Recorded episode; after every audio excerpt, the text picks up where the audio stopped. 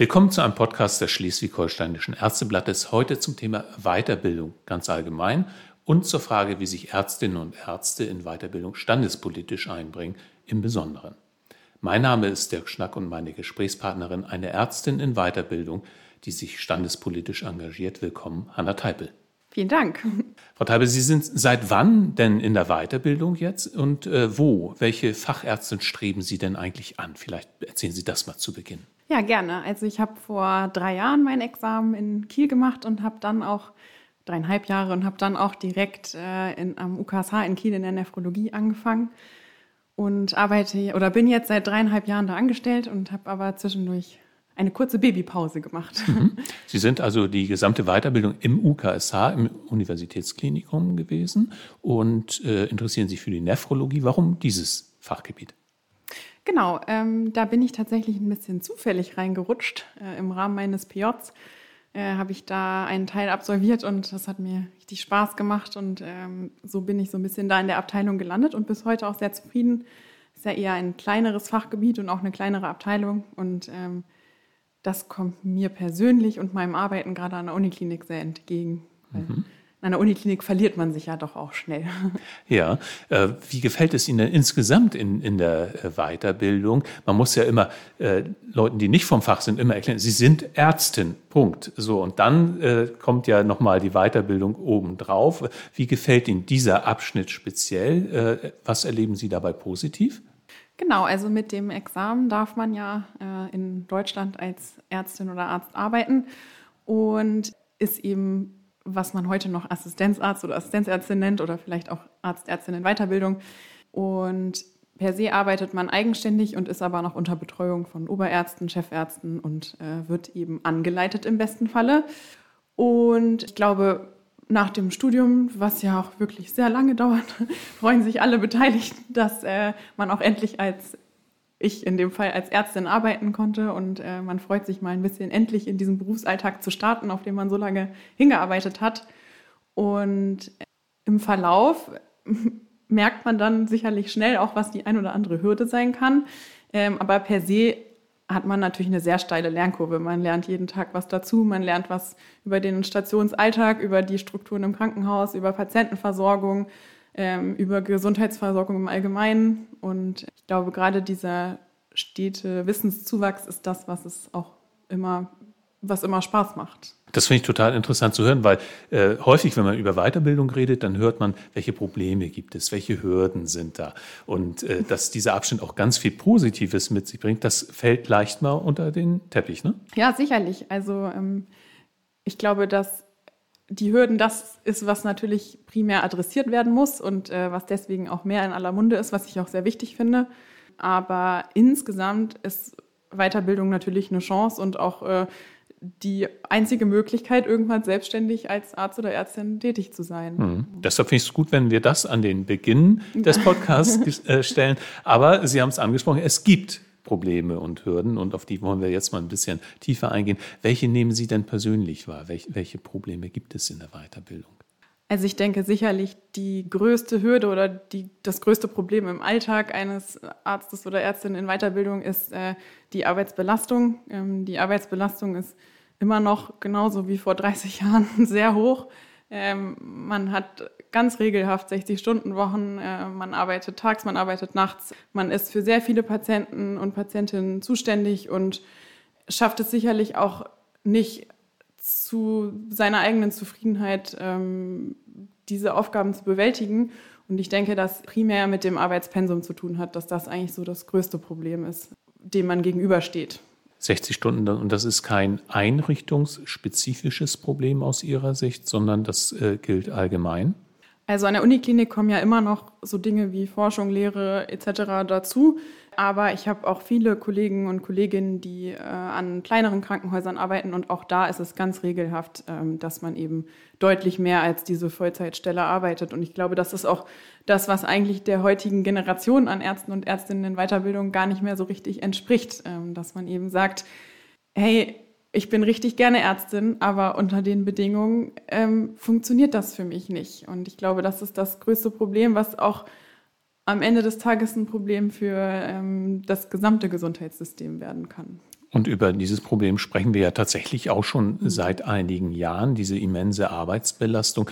Gibt es äh, von Ihnen äh, jetzt irgendwie so einen, so einen Vorschlag, wie man das ändern könnte? Also das ist ja jetzt keine Bosheit der Verwaltungschefs oder der Klinikdirektoren, sondern das ist ja äh, einfach der Tatsache geschuldet, dass so viel Arbeit da ist und äh, das nicht zur Menge an, an Ärztinnen und Ärzten passt. Haben Sie einen Vorschlag, was man ändern könnte oder sollte?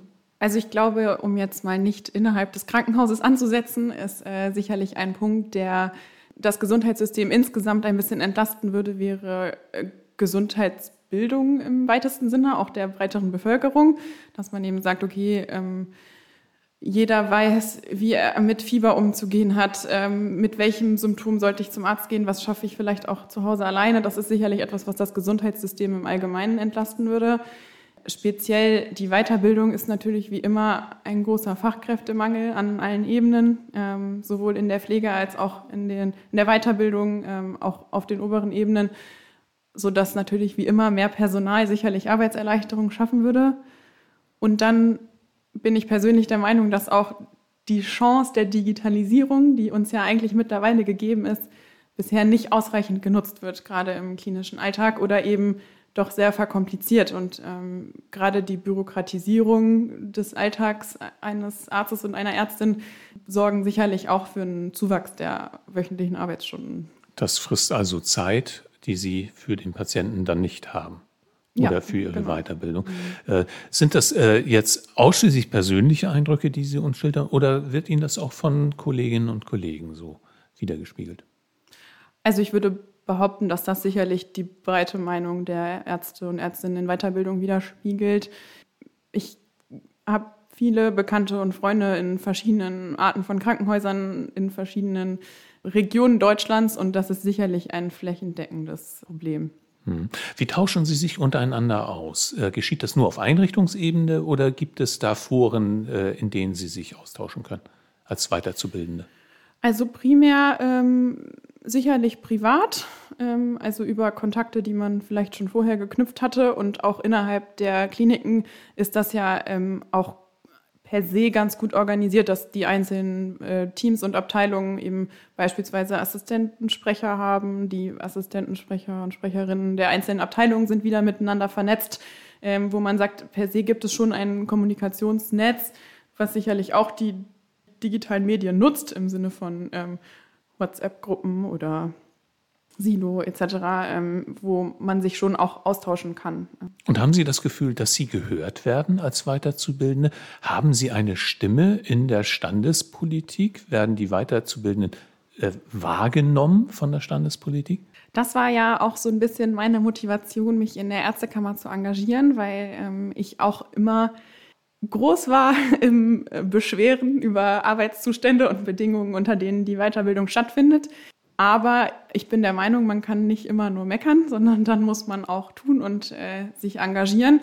Und ähm, so bin ich dann auch in die Kammerversammlung reingerutscht, ähm, dass ich eben gesagt habe, hey, ich wurde darauf aufmerksam gemacht und dass das ja wirklich auch eine Möglichkeit ist, mal sich zu engagieren. Und ähm, die Ärztekammer repräsentiert ja jetzt in Schleswig-Holstein die gesamte Ärzteschaft in Schleswig-Holstein. Ähm, bisher waren aber auch Ärzte und Ärztinnen in Weiterbildung, die einen großen Anteil dieser ausmacht, ähm, gar nicht so gut repräsentiert. Und, da ähm, ist das äh, eigene Engagement natürlich der beste Weg, ohne genau. Zweifel. äh, aber man muss natürlich auch davon ausgehen dürfen, dass wenn man mal ein Problem adressiert, dass die Standespolitiker das auch aufgreifen, ohne dass das äh, jemand macht, der jetzt selbst politisch aktiv wird, oder? Genau.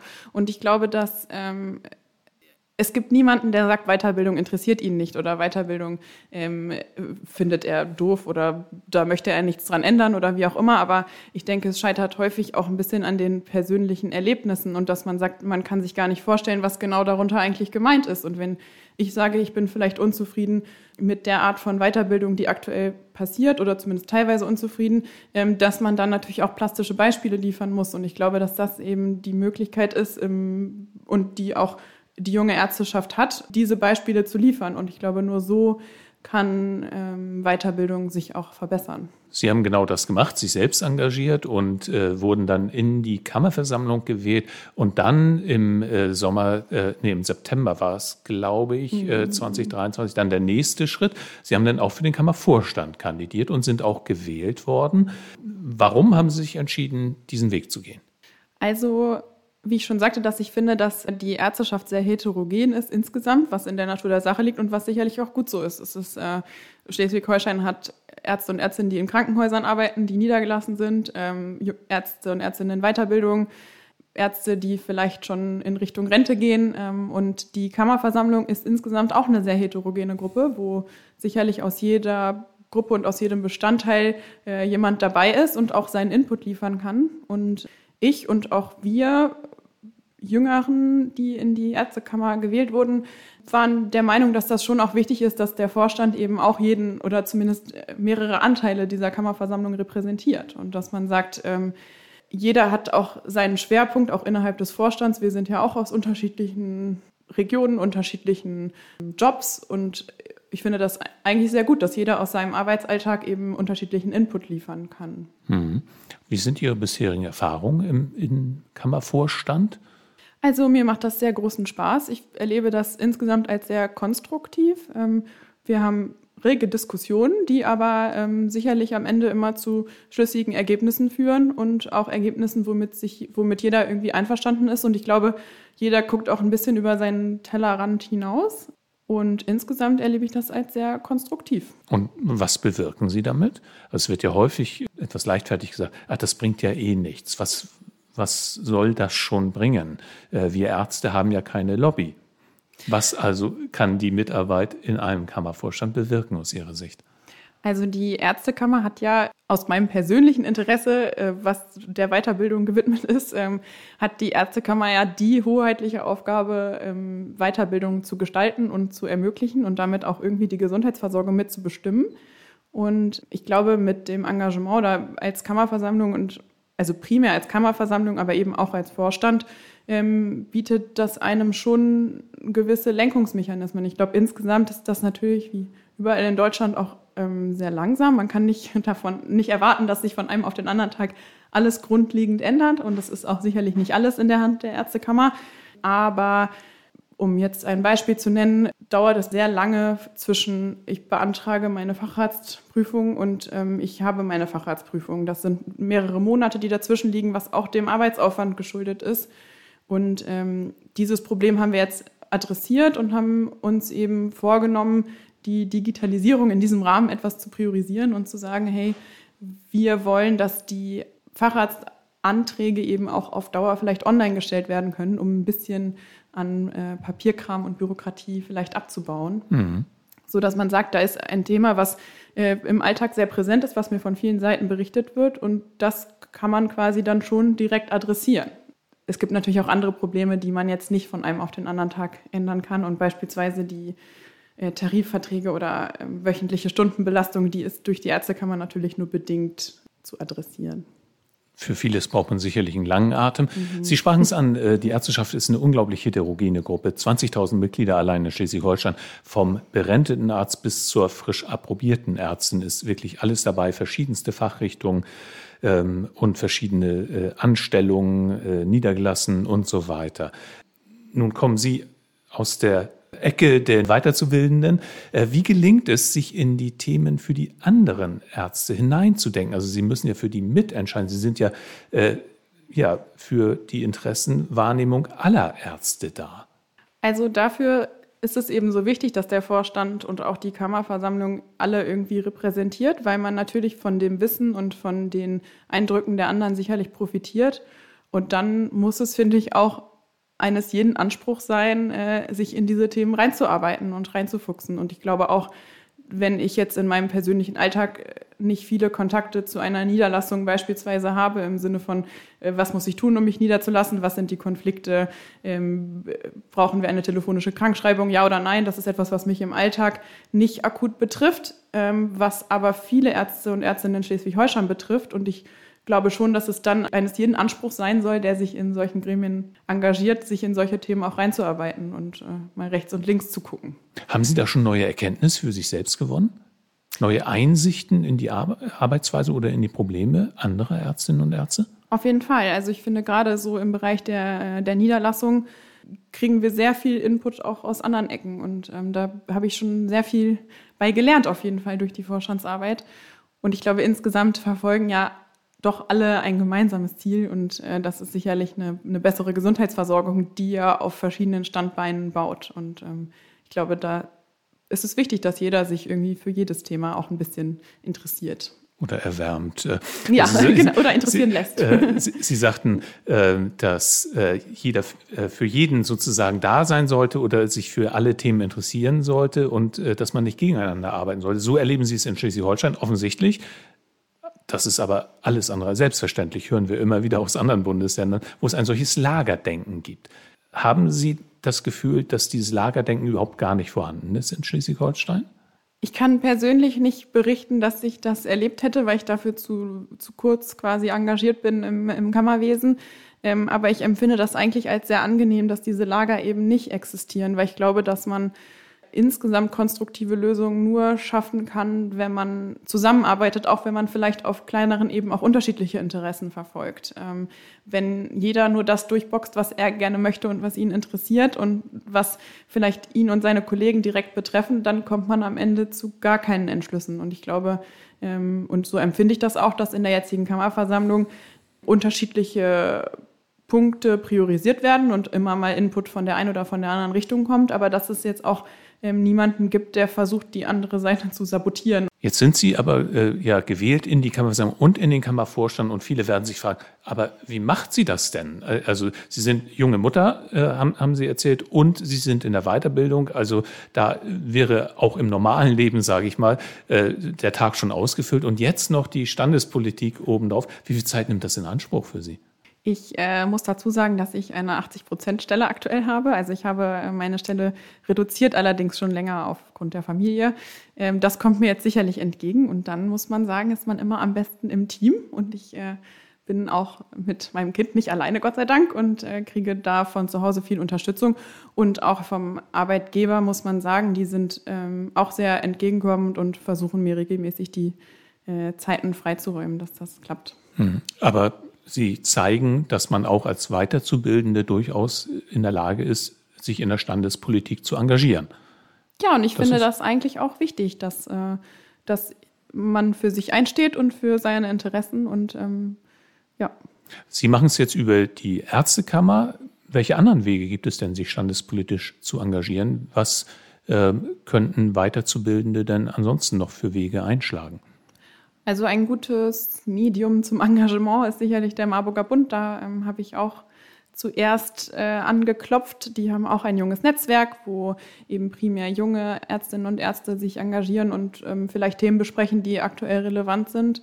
Ähm, gleichzeitig kann man sich sicherlich auch über die Berufsverbände der einzelnen Fachrichtungen engagieren oder in der Kommunalpolitik, wo man sicherlich auch ähm, Einfluss auf solche Themen hat. Also ich denke, es gibt schon Ecken, an denen man sich engagieren kann, wenn man möchte. Und ich glaube, man darf vielleicht auch nicht zu sehr davor zurückschrecken oder Angst haben vor, der, vor dem Workload, ähm, sondern muss es vielleicht auch mal ausprobieren. Was haben denn Ihre Familie und Ihre Freunde gesagt, als Sie aus Bad Segeberg zurückfuhren und äh, sagten, ich bin jetzt im Vorstand der Ärztekammer Schleswig-Holstein?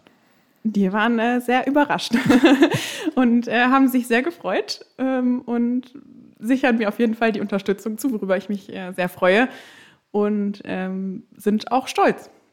Das ist doch ein gutes Schlusswort. Mhm. Vielen Dank, Frau Teipel, dass Sie zu diesem Podcast zu uns gekommen sind. Ja, vielen Dank für die Einladung.